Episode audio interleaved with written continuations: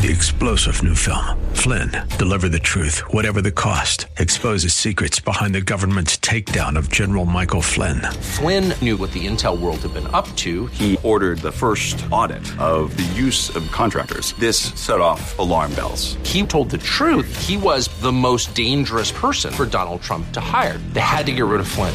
Flynn, deliver the truth, whatever the cost. Available now. Watch it today. Go to salemnow.com. Salemnow.com.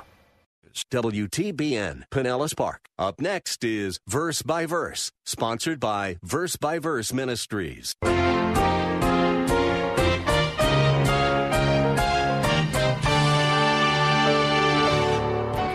The point of these verses is to say, God has provided protection for you. Put it on, be dressed for battle, and then stand firm. Don't run because there's no protection for the back. Stand your ground. Don't retreat when the onslaughts come. And the way we do this is to make sure we are covered with the full, complete armor of God. The verses to which Pastor Steve just referred are in Ephesians chapter 6, beginning in verse 10. Welcome to Verse by Verse. Our topic is spiritual warfare, and today we start Pastor Teacher Steve Kreloff's second message concerning the most prolonged war in human history. Pastor Steve has been the teaching pastor for over 26 years at Lakeside Community Chapel in Clearwater, Florida. Let's take a look today at some of Satan's strategies and why trying to stand up to him in our own strength is a disastrous mistake. Here is Pastor Steve with our lesson. During World War II, General George Patton did what no other general from the Allied forces was able to do. He successfully defeated the brilliant general, German General Rommel, in North Africa. But why did Patton find success against Rommel when others had failed, and many had failed? One of the keys to General Patton's victory over Rommel was that he understood his opponent. He understood his enemy. You see, Rommel had previously written a book entitled Infantry Attacks, in which he explained his military strategies. Probably not the brightest thing to do when you are a general, but that's what he did. Well, Patton had read that book, and therefore he was familiar with Rommel's tactics in battle. He knew what to expect from his enemy, and so he prepared accordingly. In fact, Patton is alleged to have shouted in the thick of the battle for North Africa, I read your book, Rommel, I read your book. Now, in the same way that General Patton prepared for war by knowing his enemy's strategies, so the Bible tells us that we as believers in Christ can know our invisible enemy, Satan's strategies, by being familiar with God's book, the Bible. Because in the Bible, God has revealed various methods and tactics that the devil uses over and over and over again in attacking God's people. In fact, in 2 Corinthians 2:11, the apostle Paul said this, "We are not ignorant of Satan's devices." Now, I think some of us are ignorant of his devices, but Paul was not ignorant of Satan's schemes. And the reason that we don't need to be ignorant, and the reason Paul was not ignorant, is because throughout the pages of Scripture, we're told about the various strategies that the devil employs in dealing with people. For example, we know that his primary target is our mind, is our thinking. If he can get you to think erroneously, he's captured your mind.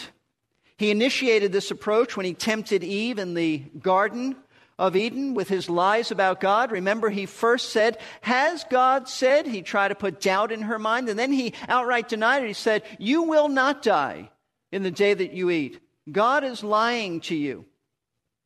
He continues to deceive by erroneous thinking, especially unbelievers. 2 Corinthians 4 4 tell, tells us, In whose case the God of this world has, notice this, blinded the minds of the unbelieving, so that they might not see the light of the gospel, the glory of Christ, who is the image of God. Now, unbelievers are certainly responsible for their unbelief. It, it isn't, uh, isn't somebody else's fault.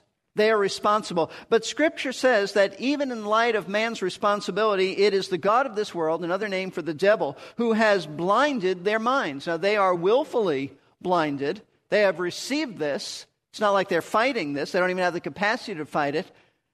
But Satan has blinded the minds of the unbelieving through false religion, through erroneous ideologies, through errors of thinking. And so they're blind, and when the gospel is presented, they don't even see it. Satan, as the God of this world, has blinded the minds of unbelievers. That's why Jesus referred to the devil as a liar, he said. He said in John chapter 8, There is no truth in him. Imagine that. There is no truth in him. Intrinsic to his nature, part of his very being is, is a lack of truth. There is no truth in him. What an amazing statement. Whenever Jesus said he speaks a lie, he speaks from his own nature. What is revealed is that he by nature is a liar. Jesus said, For he is a liar and the father of lies. That's where lying began. Goes back to Satan. So lying is an intrinsic part of Satan's nature, and it is a major device in Satan's arsenal. But lying is not his only tactic. Sometimes God gives Satan, under the divine decrees of the Lord, power to afflict people physically. Now, we want to be careful when we say that. God is the one who gives him permission to do that, but God has given Satan the power to do that.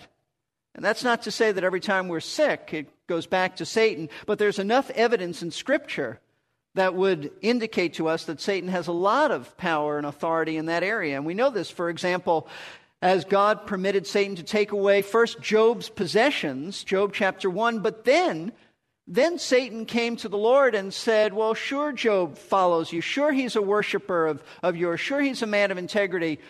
Look, skin for skin. Let me touch his skin. Let me take away his health, and he will curse you. And so the rest of the, the book of Job is about that. God proving to Satan and to all of us that true faith endures. That's the point of the book of Job. When someone truly believes, they do not abandon the Lord. They may have ups and downs, but true faith perseveres because true faith is born of God. But in that book, you see that Satan did have permission to take away Job's health, and he, he became a, a pitiful man, afflicted with boils and, and horrible things in his life. And his wife was no help to him. She just said, Curse God and die. She, she did not do good to him, but she did evil to him.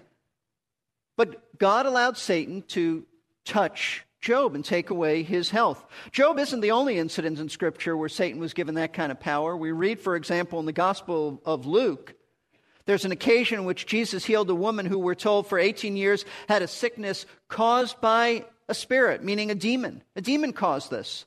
And she was bent double and could not straighten up at all. That's Luke 13, verse 11. Much uh, demon activity attributed to people being, being ill. We also read about Paul in the New Testament who said that his, that his thorn in the flesh he defined as a messenger of Satan. It must have been some type of physical affliction. Now, as I said before, this does not mean that every health issue you have is attributed to the devil, but it does reveal that God has given him an awful lot of power in all kinds of, of areas of our lives. Thinking, he has access there health. But there, there are other, other issues, other areas that Satan has been given power in. For example, the Bible says he has the power to interfere with your ministry. Do you realize that? 1 Thessalonians 2:18 Paul said for we wanted to come to you for we we wanted to come back meaning he left Thessalonica very very quickly and Paul said I wanted to return he said I Paul more than once meaning I wanted to get back to you I wanted to follow up I wanted to nurture you and yet he said Satan hindered us in, in some way that has not been revealed to us, Satan hindered Paul from returning to Thessalonica. Now, certainly that was all in God's plan. Satan can't do anything out of God uh, apart from God's decrees. But he did hinder Paul from returning, probably through some kind of government edict or some kind of promise that was made with believers that will, will not have him back. Something probably of that nature.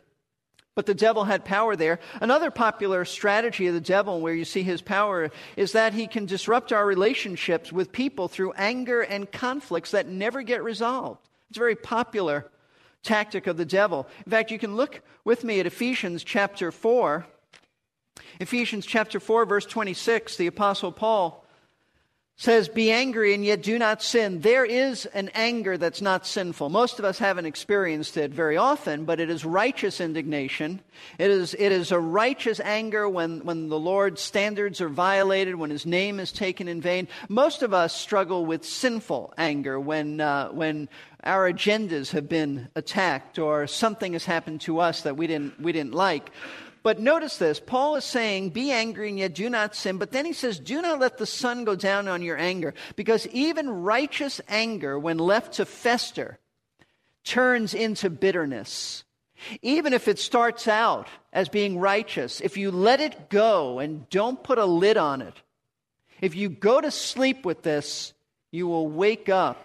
And I'm speaking metaphorically here, but that's the, the point that if you let it go, it will turn into resentment and bitterness. Now, if righteous anger has the power to do that, then how much more shall sinful anger be easily turned into bitterness? And if you do that, notice verse 27, and this is the point do not give the devil an opportunity. Satan will use that unresolved conflict, that anger, as an opportunity to divide you from a relationship with somebody. And he is a master at that. And, and much of counseling issues that we, we do here at Lakeside deal with this very subject of anger in marriages, in relationships, in all kinds of situations, anger that people have. Satan also has been given the power to tempt us, especially in the area of immorality and in the area of self-control when it comes to morals. If you look at 1 Corinthians chapter 7, you'll see this. Paul says in 1 Corinthians chapter 7 verse 1, now concerning the things about which he wrote, it's good for a man not to touch a, a woman. The Corinthians apparently wrote Paul a letter, asked him all kinds of questions about marriage, singleness, sexual relations. And Paul is saying here that it's fine for a man not to get married. He'll go on to say, provided that he has the gifts of celibacy, but it's fine if he wants to remain single. But then he says in verse 2 But because of immoralities, each man is to have his own wife, each woman is to have her own husband. There is, there is nothing spiritual about uh, remaining single but having a lust problem. And that's what Paul is saying. To avoid immorality, that's not the only reason you get married, but that's one reason. He said, go, go get married. And then he speaks, that, uh, speaks to husbands and wives that uh, those who are in a marriage relationship have responsibilities to their partner to meet their sexual needs and desires. He says in verse 3 the husband must fulfill his duty to his wife, and likewise also the wife to her husband. Verse 4 The wife does not have authority over her own body, but the husband does. And likewise, also, the husband does not have authority over his own body, but the wife does. That means you don't have the option to refuse one another. When you get married, you give up that, that right. And then he says in verse 5, and here's the point that we want to see about, about the devil. He says, Stop depriving one another. The only reason Paul would say that is because that's what was going on there. And he says, Stop doing it. But he gives an exception. He says, Except by agreement for a time, so that you may devote yourselves to prayer. There may be a time in your life when you're overwhelmed with, with something. It could be a physical problem, it could be an emotional problem, it could be a financial problem. But a husband and wife agree, not one person in the marriage, but both agree, we will abstain for a time being. But then notice that Paul adds this, and come together again. This is not to be permanent. Why? So that Satan will not tempt you because of your lack of self control. Satan tempts people in this area of morality. And if a husband and wife never have relations or they don't have a healthy marriage in that area, especially, they're going to be tempted. And, and what Paul is doing is attributing to Satan to move in there and tempt us in that very area. So, what these scriptures reveal is that God has given, the sovereign God has given the devil a great deal of power. He has the power to influence our thinking. He has the power to affect our health, to hinder our ministries, to disrupt our relationships, even to harm our marriages. So, question is how do you deal with an enemy like this? How do you deal with someone who is so powerful, so mighty, so so supernatural, so wicked, so unlike anything else we have ever faced? Well, that's what we began to explore last week because Paul does address this, Ephesians chapter 6. So let's turn there. Ephesians chapter 6 is one of many places in the Bible that address the issue of Satan, but I believe it is the most comprehensive, the most helpful passage in all of the Bible because it tells us about how to be protected from this, this horrible enemy. And I want to read to you verses 10 through 18. He says, Finally, be strong in the Lord and in the strength of his might. Put on the full armor of God so that you will be able to stand firm against the schemes of the devil. For our struggle is not, and notice this, it is not against flesh and blood. You think you've got problems with people, but you really don't. The struggle is not against flesh and blood, meaning humans, but against the rulers, against the powers, against the world forces of this darkness, against the spiritual forces of wickedness in the heavenly places. Therefore, take up the full armor of God so that you will be able to resist in the evil day and having done everything to stand firm. Stand firm, therefore, having girded your loins with truth and having put on the breastplate of righteousness, and having shod your feet with the preparation of the gospel of peace, in addition to all, taking up the shield of faith with which you will be able to extinguish all the flaming arrows of the evil one, and take the helmet of salvation and the sword of the Spirit, which is the word of God. With all prayer and petition, pray at all times in the Spirit, and with this in view, be on the alert with all perseverance and petition for all the saints. What Paul does in this passage, which we introduced last week, is he, he uses the analogy of a Roman soldier's armor. As he went to war, how was he protected? Paul takes six pieces of the armor of a Roman soldier, and, and he adds to it prayer. Prayer is, is not part of a Roman soldier's uh, um, weapons, it was not part of his protection, but it is for us. So the six pieces plus prayer, and Paul reveals that God has provided for us protection, just as a Roman soldier had protection. God has provided six pieces of armor and prayer for us for defensive protection, not offensive aggression. These are, these are not weapons that we go get the devil. The only weapon that has any offensive power is the sword of the Spirit, which is the Word of God. And even that ought to be used in a somewhat defensive way. So we're not going after the devil. The point of these verses is to say, God has provided protection for you. Put it on, be dressed for battle, and then stand firm. Don't run, because there's no protection for the back. Don't run. Stand your ground. Stand your ground. Don't retreat when the onslaughts come.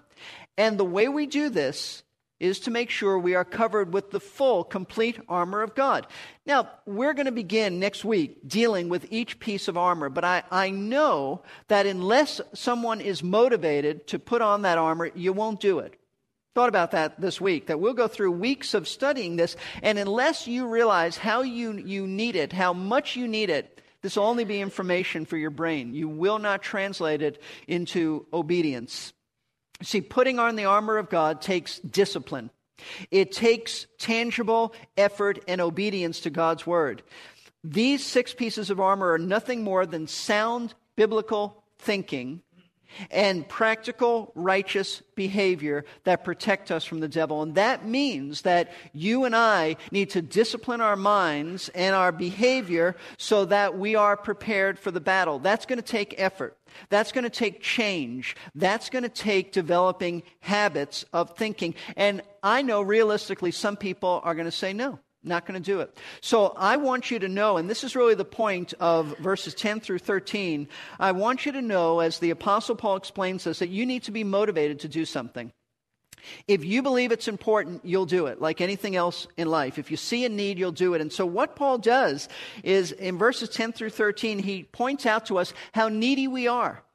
How needy we are to take on this protection because the enemy is so powerful. That's the point. And last week we began to see this, how much we need the Lord's protection, by looking at two key truths about how to stand firm when you're under attack. We looked at one last week, and we'll, we'll just quickly review that, highlight some truths, and then look at, at two. But last week we saw that the first key truth that we need to know in order to stand firm while under attack is that we must depend upon the Lord's power and his provision. You know why? Because we are desperately weak. Desperately weak. Verses 10 and 11 say, Finally, be strong in the Lord and in the strength of his might. Put on the full armor of God so that you'll be able to stand firm against the schemes of the devil. There are three main truths that, that emerge from these two verses. Truth number one is that in and of ourselves, we are too weak to stand against this enemy. We will fall. We will fall to Satan's attacks if we, we charge in with our own strength. Our strength has to come from the Lord, or else we're doomed to be defeated. And that's where many people are. They, they don't recognize how weak they are, and they certainly don't recognize how strong Satan is. That's why Paul starts off by telling us to be strong in the Lord, because we don't have the strength in and of ourselves. As Luther said in that great hymn that we sang, and the choir did a magnificent job, a mighty fortress is our God. He said, Did we in our own strength confide, our striving would be losing. By the way, if you go through that hymn, that, that is a hymn filled with the theology of Ephesians chapter 6. That, that really is marvelous. In other words, the point is this let the strength of the Lord empower you as you do battle with the enemy of your soul. But how do we do that? It's just words unless we know exactly what Paul means. How do you do that? Otherwise, it's just sort of mystical out there. What does Paul mean? How do I strengthen myself in the Lord's strength? That's truth number two. Put on the full armor of God. That's the strength He's provided for you. That's the power He's provided for you. Right thinking and godly behavior. That's what verse 11 is saying. That's why it follows verse 10. He says, Be strong in the Lord and the strength of His might. Here's how you do it put on the full armor of God, that you'll be able to stand firm against the schemes of the devil. How else would you do it? The emphasis in verse 11 when it comes to armor is not that it's just some armor provided, but it's the full armor. Folks, we've been given everything we need, the complete, full, whole armor of God, so that no area of our lives would ever be left unprotected. Because sure enough, if there's an area that, that you have not protected, that's where Satan will attack. And if there's an area that you're strong in in your life and you don't think you need his protection, sure enough, that's where you'll be attacked. He attacks weak areas, he attacks strong areas where we leave our guard open for him leads us to the third main truth that these verses reveal, and that is this Satan has a specific strategy mapped out personally for you. That's, that's clear from the closing words of verse 11 the schemes of the devil. As I told you last week, this word schemes means his method of attack, but, but more than simply a, a method, it means craftiness, scheming, deceptive methods of attack. He knows you better than you know yourself, and he will attack, tailor made for each of us. And so we should come away from verses 10 and 11 seeing ourselves as just absolutely weak, needy of God's strength against an enemy that is gunning for us. I hope that's how you feel. I hope that you'll come away today from our time together seeing how weak you are, how desperate you are for the Lord's protection. You don't want to be like, like Peter. I think Peter is a prime example and illustration of a man who, who at first didn't get this. Remember? Remember the night of, of our Lord's arrest. He said to his disciples, All of you tonight will flee. The shepherd will be taken and, and you'll, you'll flee. And Peter, boastful, arrogant Peter, right after Jesus had said, Satan has, has demanded to sift you like wheat, but I'm not going to let him do that. But right after that, Peter said, Lord, not me. You know what he meant by that? These other men who are less spiritual than I am, they'll do that but not me. I will follow you to death. And Jesus said, Peter, you're going to deny me three times before the rooster crows. See, Peter, Peter was arrogant. Peter was proud. Peter never saw his, his need for protection. He thought he was strong enough to handle anything in life. He was a big fisherman. Probably not many people push Peter around. He thought, they're not pushing me around. I don't care who comes out for you. I'm with you. If you have that attitude, you will be defeated. As Pastor Steve said, Satan wants to knock us down so hard that we never get up. If we want to be useful to the Lord and have a good relationship with Him, we need to wear the armor He has provided. We will learn more about that armor as we proceed with this study of spiritual warfare over the coming days. Thank you for listening. This is Peter Silseth, and our teacher is Pastor Teacher Steve Kreloff of Lakeside Community Chapel in Clearwater, Florida.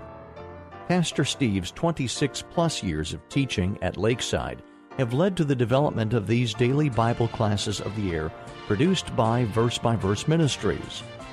We are a faith ministry supported by the prayers and gifts of interested listeners who are first faithful to their own churches. If you would like to hear today's program again or catch up on previous ones, please visit our website, versebyverseradio.org. That's versebyverseradio.org. Today's class was the first part of a two part message. The entire message is available on CD or cassette. To order yours, call us at 727 441 1714. Leave your name and a number, and we will return your call during weekday office hours. That number again is 727 441 1714. What is your greatest fear? Even if you don't know what it is, Satan does. And fear is one of his favorite and most effective tools. Come back next time to see why we believers need never fear the devil.